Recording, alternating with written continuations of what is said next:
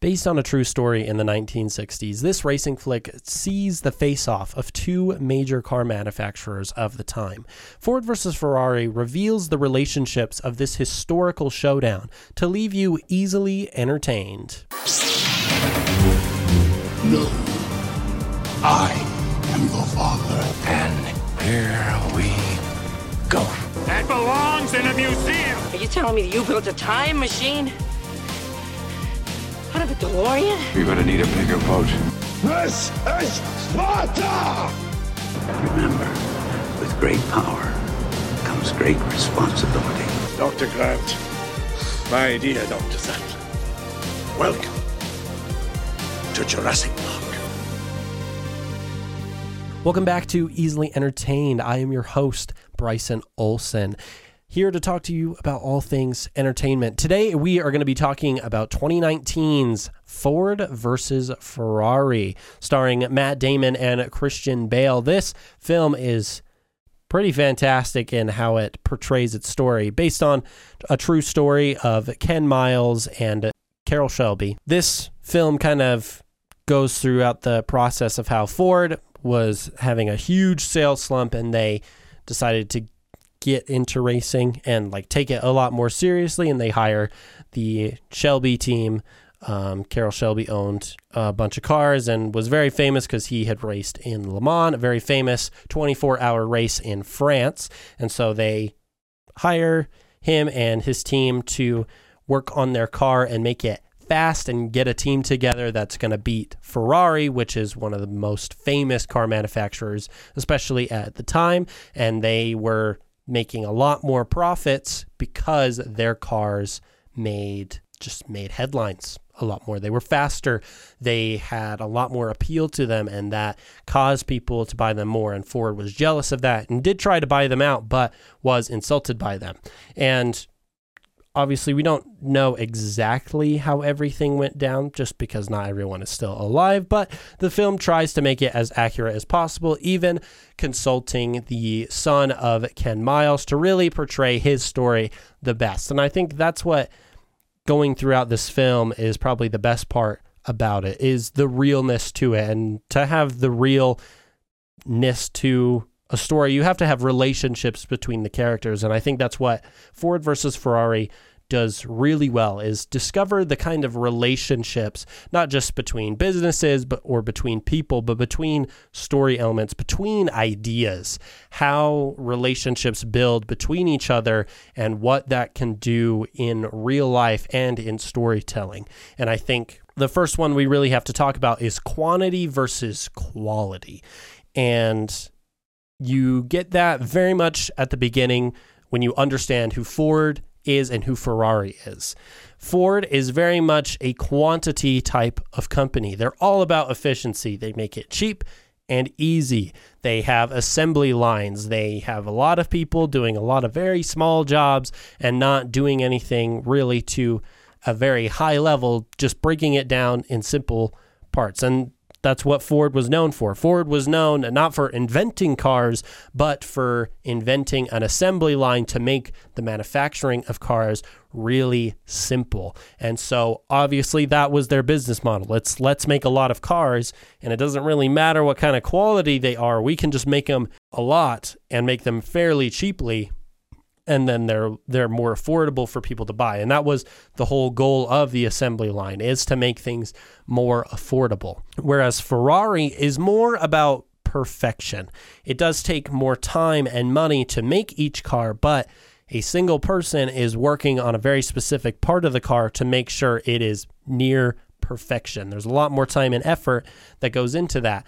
And you have these two conflicting models that go against each other, and that represents itself a lot within our characters.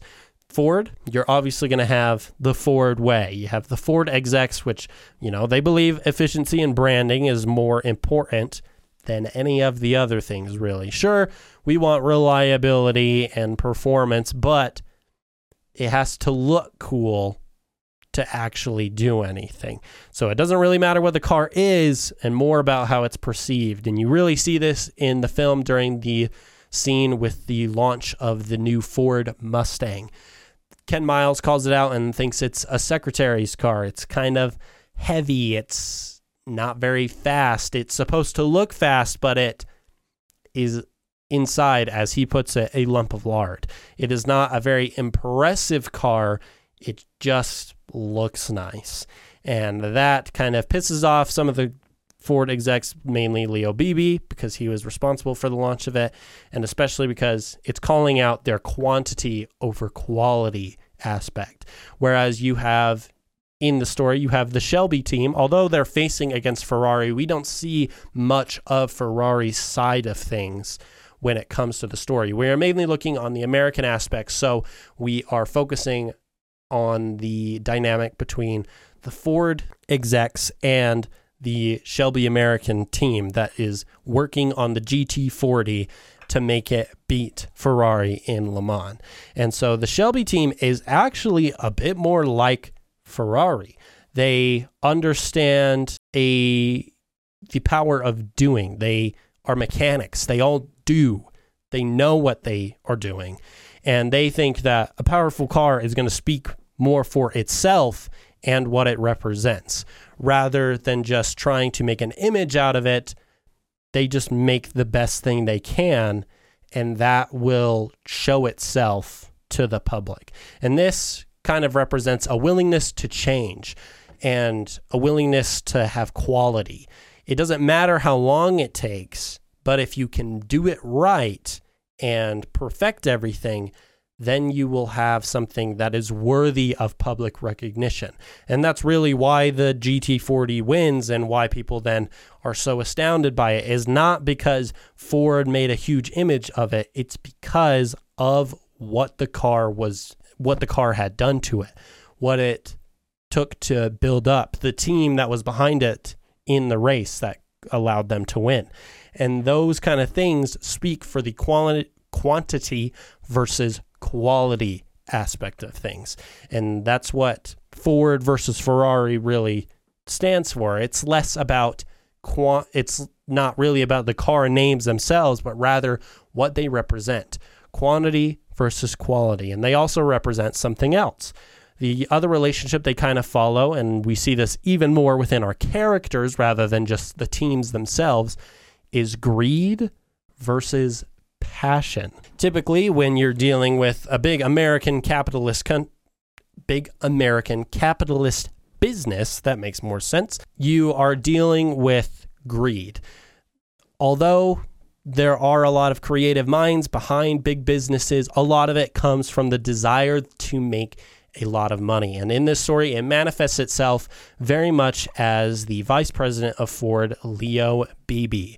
He, like I said, he was responsible for the launch of the Mustang, and he eventually becomes head of the racing division, of which the Shelby team has to report to. He's very much a salesman. He's a people pleaser. He understands what a good image is. And there's nothing wrong about having a good image. However, it is wrong if it starts to get in the way of things. He becomes a bit pretentious as he focuses too much on the image of Ford itself, wanting to be fairly clean cut rather than letting someone like Ken Miles, who's a mechanic and as he call as Beebe calls him, a beatnik, he doesn't really want him representing Ford because he doesn't fit that clean cut all American poster boy that Leo really wants. And that causes him to be a little annoyed when the Shelby team is pushing for that because that's what speaks for the car itself rather than just trying to make up some kind of marketing scheme to get people to want Ford products. You shouldn't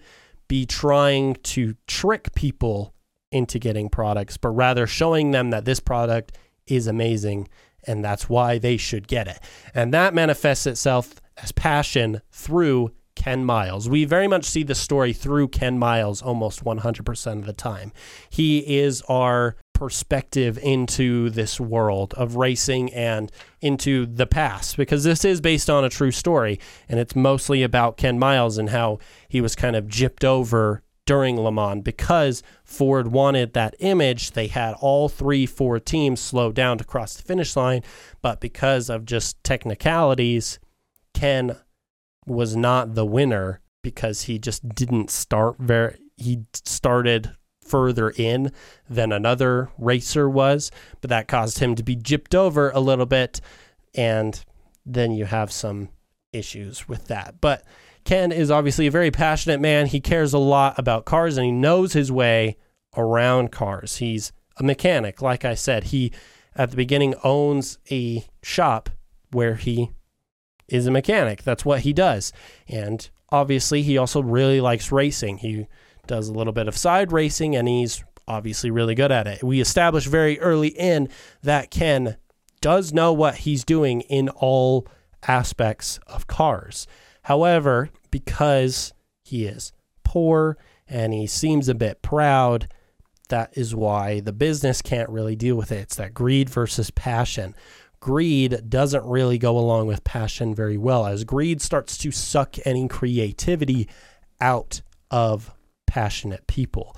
Passion can bring in money, but that isn't always the primary focus for passionate people. They are just doing it because they love it. Ken does the car things not because he gets paid a lot, but because that's what he loves and that's what he desires to do with his life. Ken is very much more like Ferrari. He does things right the first time. He understands the power of doing something right rather than Ford, which is all about greed and all about quantity. Let's make the most money for as cheap and quickly as possible. But that's not how you're going to win. That's not how you're going to win the race. That's not how you're going to win in your company. You need to be able to let passionate people do their thing without corporate intervention. And I think we see this a lot in Hollywood as for a good example now because typically studios see what works and they try to copy it over and over again.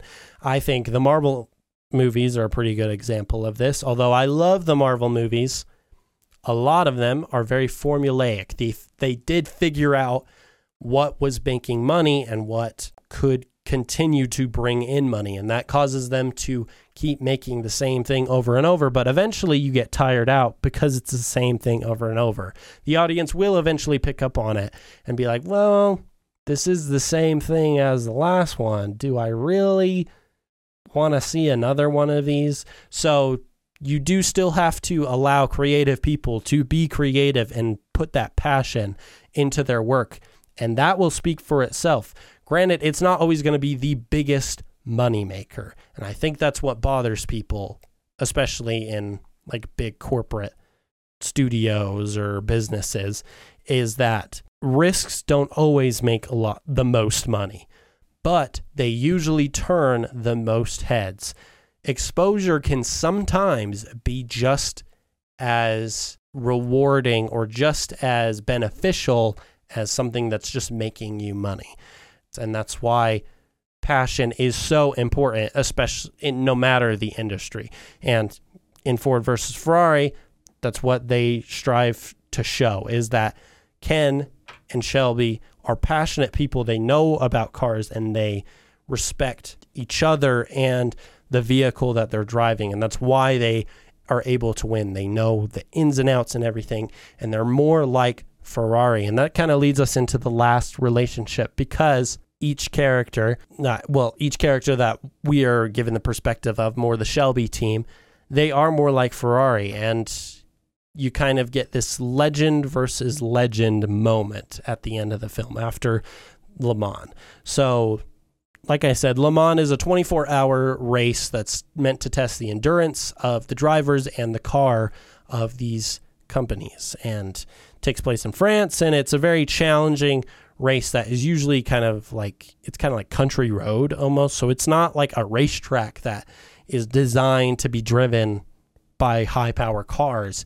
It is just a pretty normal road that they have to follow. And that kind of shows off the best of the best. It shows the best drivers, the best manufacturers, and it shows that these people know their stuff. And the reason that they say in the film that Ferrari keeps winning is because they know their stuff. They have the best drivers, they have the best cars, they know their ins and outs. And that's what we are shown. Ford doesn't, but the Shelby team does. And that's why Ford hires them. And this particularly manifests itself with Ken because Ken really knows his stuff. They all go to him with major questions. He clearly can handle himself outside of the car as well as inside the car. And this shows that he respects it. He respects his competitors. It's not that he hates them. He just understands it's a competition and doesn't show any prejudice against them. It's respect that everyone has worked so hard and they know their ins and outs. And you get this little moment of Ferra- of Enzo Ferrari, obviously the owner of Ferrari, recognizes Ken Miles at the very end, nods to him, and recognizes that Ken does know his things.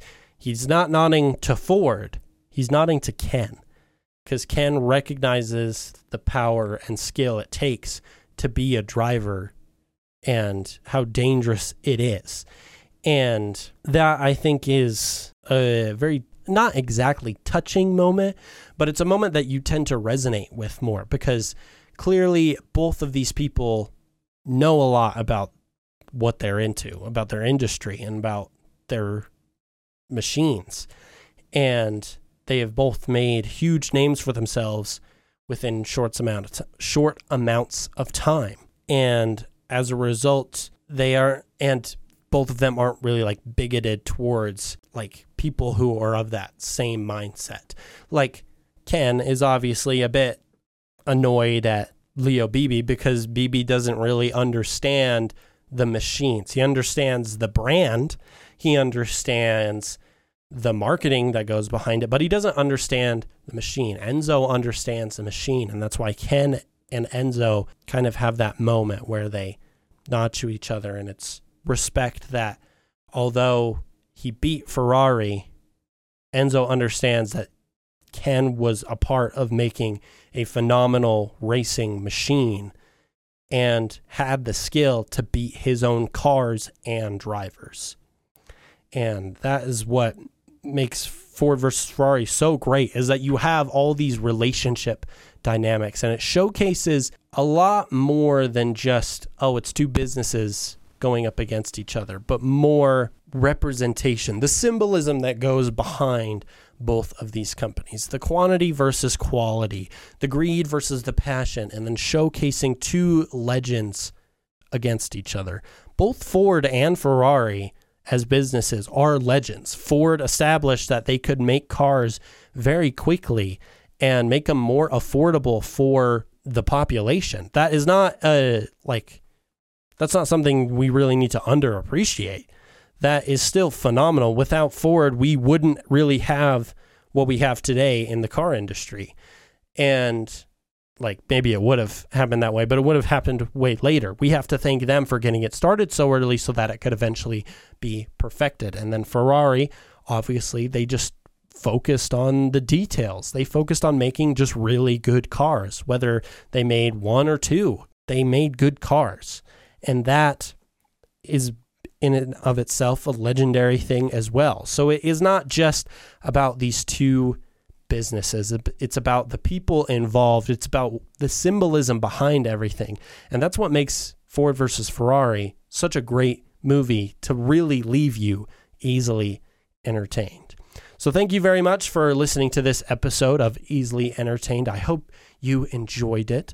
And before you go, we have two more things. We have our rating, of course. So, our rating, we have a very unique scale for how we rate our films just because, you know, we're easily entertained. We're going to enjoy a lot of the things. And if we, based on just a one to 10 scale, things are rarely going to be below a five. And so we kind of changed up our scale. So we have all day, every day, which is at the very top, means you can watch it whenever. You have a go to, which is just under that. You have quotable, so obviously you can remember things from the movie. You have the right mood where you like the movie, but you know, you kind of you kind of need to be in that right mood. Like you're going to enjoy it, but you're only going to enjoy it at specific times. You have once is fine, so you could see it in the theater, maybe you rented it and you don't need to ever see it again. Garbage, don't ever go see it. That is my recommendation to you.